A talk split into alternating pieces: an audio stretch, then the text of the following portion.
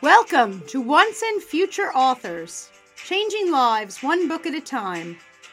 I'm Stephanie Larkin, an author, independent publisher, and book coach. And each week we will be discussing processes and strategies to get your book finished and published, and meet authors and publishing experts to tap into their experiences and expertise. There's one book out there that can change your life, and that is the book you write. So, welcome aboard. This podcast is produced by Red Penguin Books, an independent publishing company working with authors of all genres. Whether you have a manuscript all ready to go, a book still stuck in your head, or perhaps even hundreds of handwritten sheets of loose leaf shoved in a drawer, visit redpenguinbooks.com and unleash your inner author. Welcome to the show.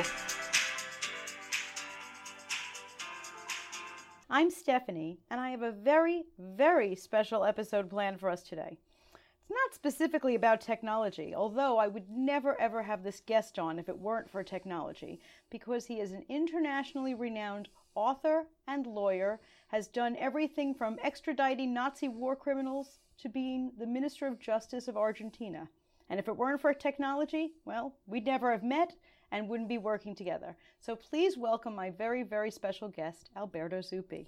Alberto, so nice to have you. Thank you, Stephanie. Very And nice to be here. I'm thrilled that you're here, and, and we're here, uh, well, partly to talk about this book that I'm so thrilled to have been a part of about um, Amia. That I know here in America, a lot of people have no idea what this is, and once they hear, they're horrified. yeah. Absolutely horrified. Um, I want to hear about this, but tell us a little bit about you, too. Well, um, as as you said, I'm an Argentinian lawyer.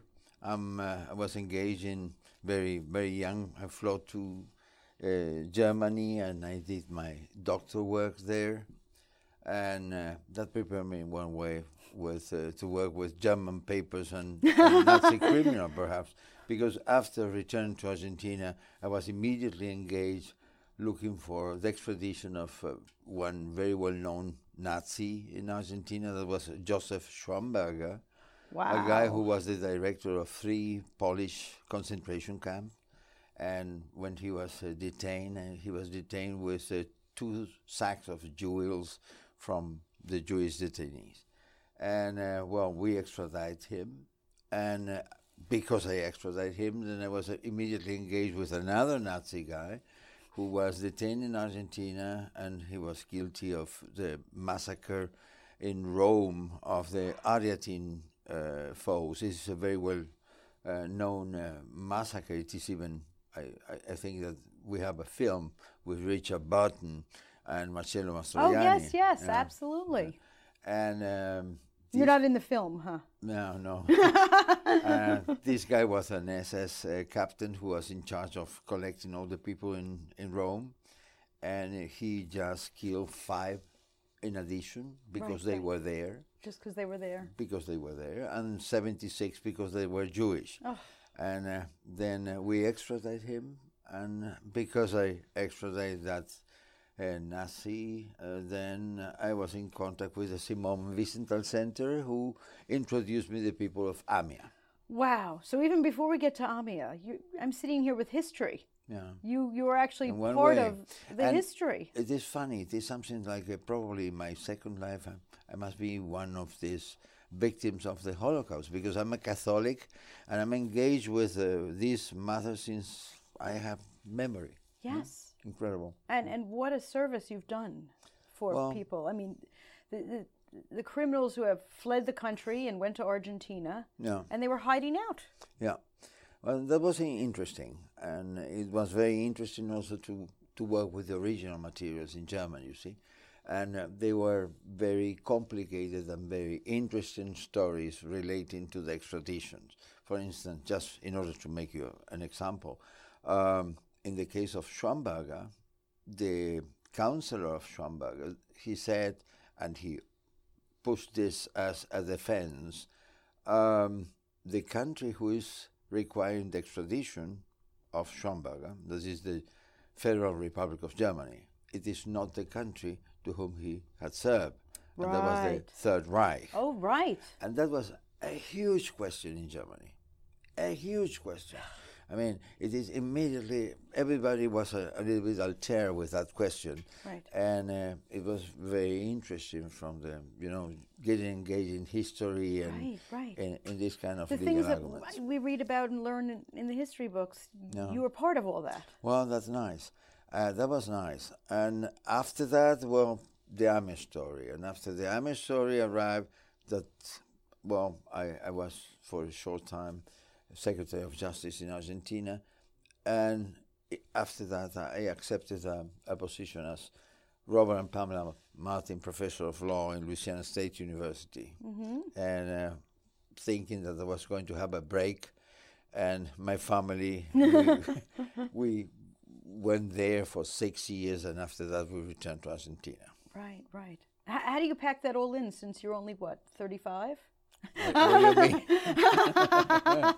That's a lot of living you've gotten Oh, in yeah, there. I'm, I'm old. I'm, I'm, I'm getting old. no, no, no. And, and, and there's a, a lot more, well, hopefully there's no more Nazi war criminals, are they? well, probably if they are, they are very old. They're very yeah, old or, yeah, or, or dead.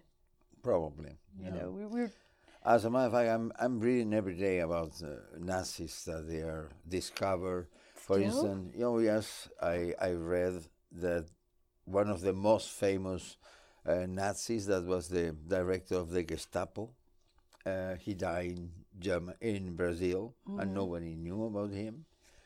I read that one person who was engaged in uh, the other book, the book of Nuremberg, right. um, uh, he died also in Brazil, and they discovered that he had a fortune of uh, uh, gold uh, nuggets and and gold uh, tooth from Oh, from, really? from the concentration. Oh, that's horrible. Horrible. Um, Horrible, horrible. thing. it's a story of never end. Yeah. Terrible. Now, when, when, when I first met you, when you approached me about publishing Amia, I have to admit I knew nothing about what happened in 1994. Yeah. Can, and, and it turns out it was the worst terrorist act in Argentina in history. And Yeah. I had never even heard about it. Can you fill us in a little bit? And I, I have some pictures of the rubble here, but I know that most of us have no idea. Yeah. Oh, it's logical even thinking that there are so many bomb attacks around the world. But Argentina was is a peaceful country. I mean, we didn't have any connection with uh, terrorist attacks and things like that.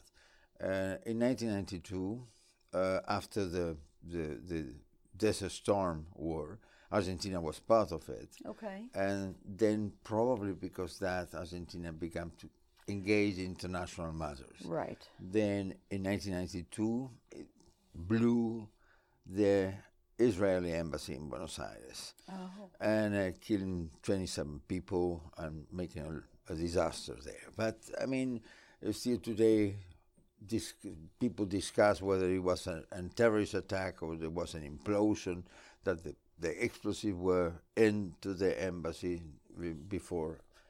And in 1994, we received the second attack. The second attack was a heavy one that was against one of the most important Jewish centers, philan- philanthropic centers in Buenos Aires, the AMIA, and killed 86 people, 85 people, and, and, and injured hundreds, and produce a damage for millions of dollars. Right.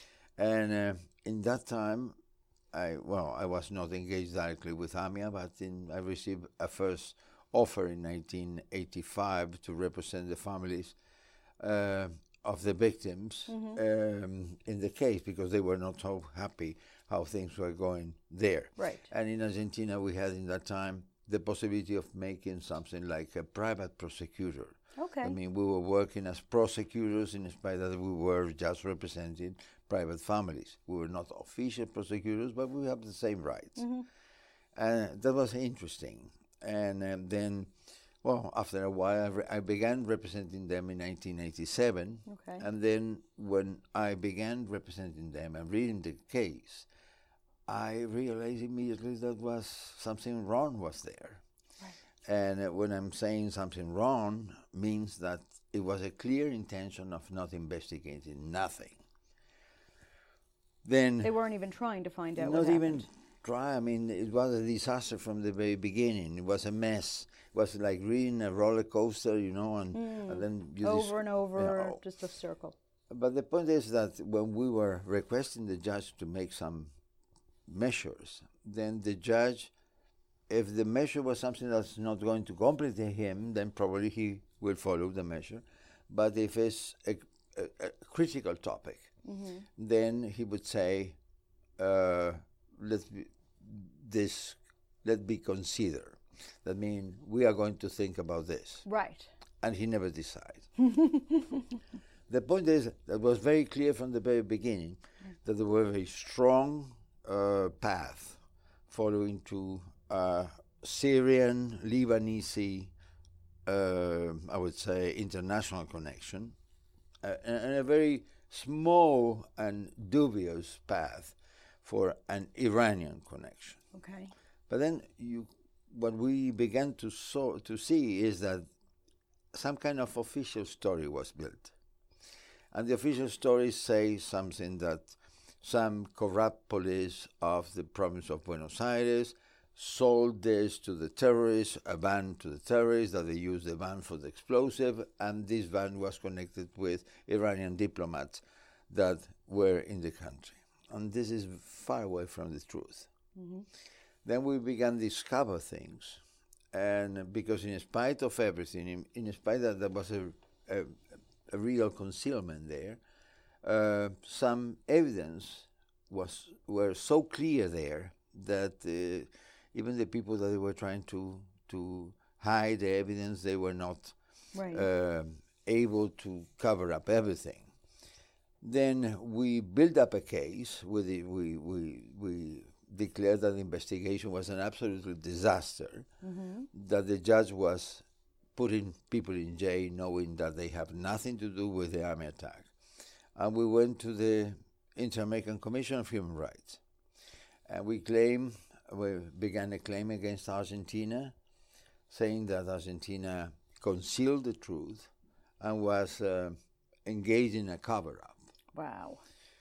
Uh, at the beginning, I must tell you that we never thought that we were going to win nothing. Right. But we were looking for making some noise, international noise, in order to produce a movement. You Right, know? right. Because we, if you are saying, for instance, just looking for witnesses, Mm-hmm. and then we were looking for witnesses, and the judge was looking for witnesses. Right, The- right. the- when the judge looked for a witness and he didn't found it, then he make a kind of uh, order, a request order to the police in Okay. case that this person is found, then he must be arrested. Right.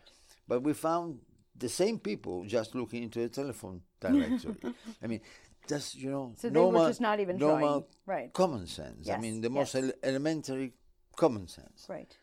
And uh, well, then we, as I tell you, uh, we never thought that we were going to win until we received the answer of our claim from the Argentine government. And the answer was so bad, so terrible, that for the first time we really thought that we were going to win something. And let me make the long story short. In 2005, the Argentine government recognized that our claim was correct, and they were guilty for concealment. The Argentine The government Argentine gov- government guilty of concealment of recognized this in front of the Inter-American Commission. Right. The interesting thing is that they recognize the concealment, the cover-up, Right.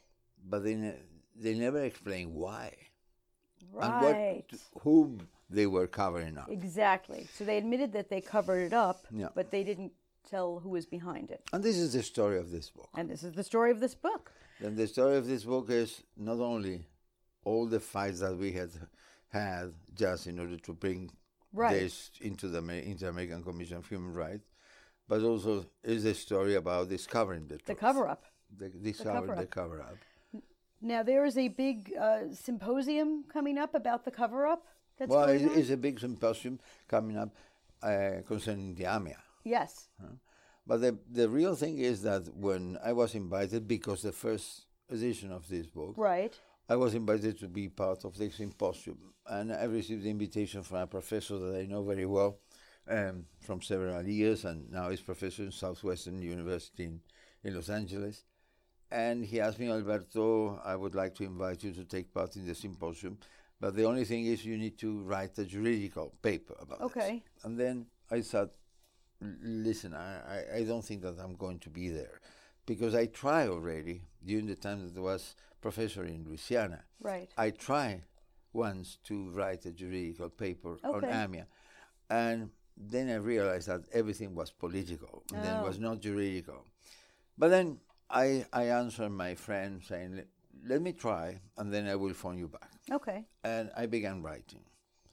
And after a day, I have written five pages, and I realized that I have enough material Oh. for something new. Absolutely. And the real thing is that we began to making some connections that they were not possible to do before. Right. Uh, we discovered cables, secret cables, in WikiLeaks. We discovered, for instance, a cable after the the bomb, informing the foreign minister of Argentina that an Israeli former ambassador is going to fly into, uh, to Buenos Aires in order to meet President Menem, that was the president of Argentina at that time, in order to coordinate the official version Right. that is was going to be offered to the world because this bomb attack may compromise the Rabin effort for peace Right. in Middle East. Uh-huh. And then we began making some connections, and we realized that in Israel it was a heavy engagement with the peace movement, and the government of Israel had in 1993 obtained the with the OLP agreement, the Oslo agreement that will represent for Peres and um, Arafat the Nobel Pri- Peace Prize Right. Right. in 1994. Then they were engaged with Jordania okay. in June 1994. And in 1994, in July, exactly when the bomb happened, Wow. they were in the middle of conversation with the only uh, the only neighbor that they haven't reached an agreement, and that was Syria. And Syria was in that time politically and militarily controlling Lebanon. That mm. means that Syria was the most important one. right. And then the government of Israel was prepared to make some concession in the mm. Golan Heights in order to obtain the peace Right. agreement. And AMIA happened in the middle of that. and then we we think that perhaps the a terrorist group tried to bomb this agreement, these Right, peace right. agreements, or not. But in any case, the there was a participation of a terrorist group, Right. Al Fatah or Hamas, and Hezbollah, and uh, but very clearly against this peace agreement. Oh my gosh. And uh, that was the, the concealment. I mean, the concealment was that in that very moment, they decide, Argentina and Israel, to uh, cover up this and to obtain a, an official story. And that official story was that the, they should blame Iran for this. Mm, But Iran had nothing to do with it. Well, I mean, Iran was always engaged in terrorist Right. activities. They, they, they are not going to be They're not completely innocent. No. but they were not exactly engaged with this. gotcha.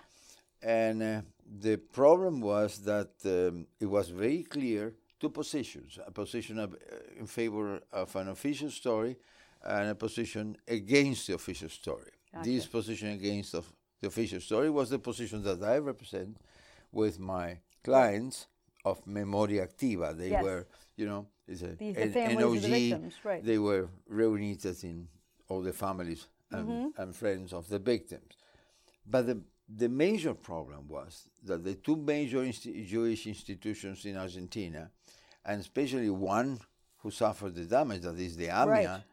and the other one called DAIA, that they are both the major ones, they Mm-hmm. Okay. were supporting the official story. Why? And that was my question. I mean, it, it is impossible. I mean, it is not a question that somebody is going to discuss as this. We can, we may discuss about soccer, and we may discuss about a Right, football right. match, and saying, well, you prefer, uh, I don't know, Eagles. I prefer Patriots. I don't, I don't know. Right. But in any case, you can discuss about evidence. The evidence is you know, Evidence facts, is evidence. Yes. and they are clear there, then how you can explain that they were supporting the official story, in Mm. spite that we may show that that was something unsustainable, and the only explanation is that they received instructions and uh, they followed instructions. wow. But imagine, for for instance, if you're just looking into the AMIA and, and just in order to in- introduce to the people what we may discover, because we never mentioned where are the differences. Right. Um, there was one person called Telleldín who was the owner of the van theoretically used Right. for the for the attack. This person is, uh, after lot of negotiations, is tape with the Argentine Secret Services, Mm-hmm. and uh, the first conversation between him and the services that occupied 66 tapes. Wow. Uh, well, were related to several things we will never know because Right. the 66 tapes disappear at the same time in the secret services and in the federal police at the same time. At the same time. Then, for instance, we discovered that an helicopter was flying over the AMIA building Mm-hmm. the night before the bombing. So they were looking for something. 20 minutes with a torch, with a light torch. Oh, they were definitely looking for something. What were they doing? I mean, th- then th- arrive another question. That means that somebody knew that the AMIA building was going to be the target, Right. Right. and they haven't done nothing And in they order didn't do to anything avoid. to warn anybody or anything. You see? Then um, several things. I mean, AMIA was full of these kind of things.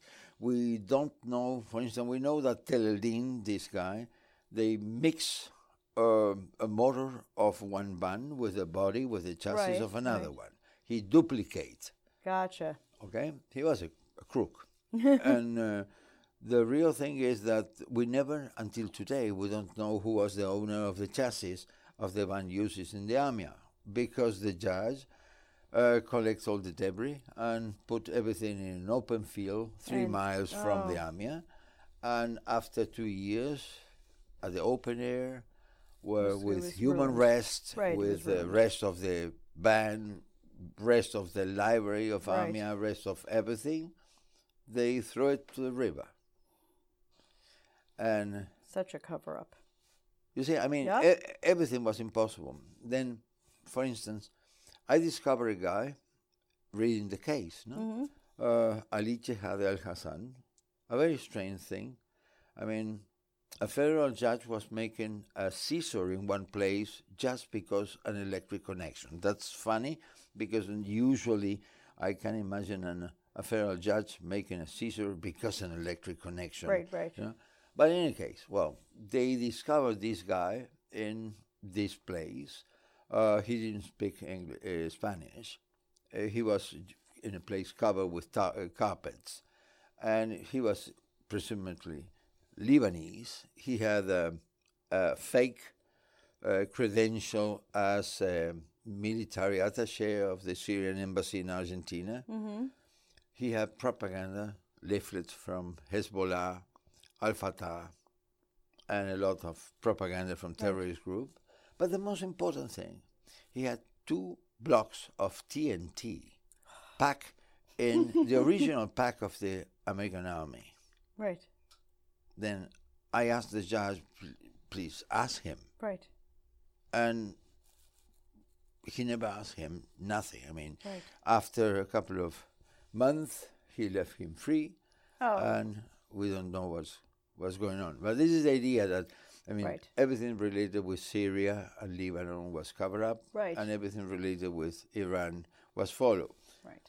Hmm? Unbelievable. Well, we have just a couple of more minutes. I want to make sure our viewers know where to find this book and to find out more because you've given us just this much. A very, a very thin thing. and and there's just so much there hmm. and you know it's it's truly frightening a couple of things one to know that these horrible terrorist acts are going on but then there are layers upon layers. Exactly. Things are not what we think they are. No, exactly. You know, it's it's bad enough that there is such horror and atrocity in the world, but it's not even what it looks like it is. Exactly. There's so much more going on. Look, for instance, what happened with Nisman. Probably have you heard about Yes.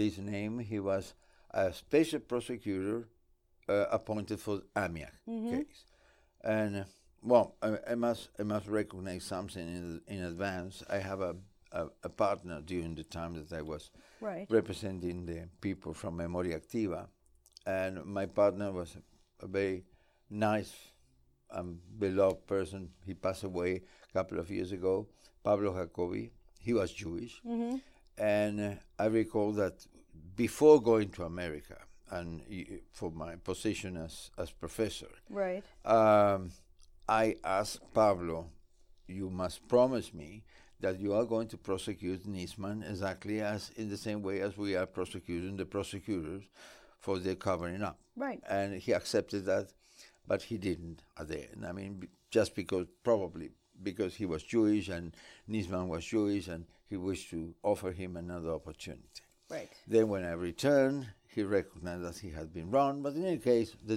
you know, the Right, damage right. was done. Nisman is a perfect example. And now, now, today, today is the anniversary Okay. of Nisman's death. Three years ago, he was found uh, Ah. killed in his apartment. Right. Um, the the night before, he announced in television, and everybody was saying this, uh, seeing the program, that he was going to make a presentation cla- um, requesting the impeachment of President Cristina Kirchner because concealment of the Amia case with Iran Right.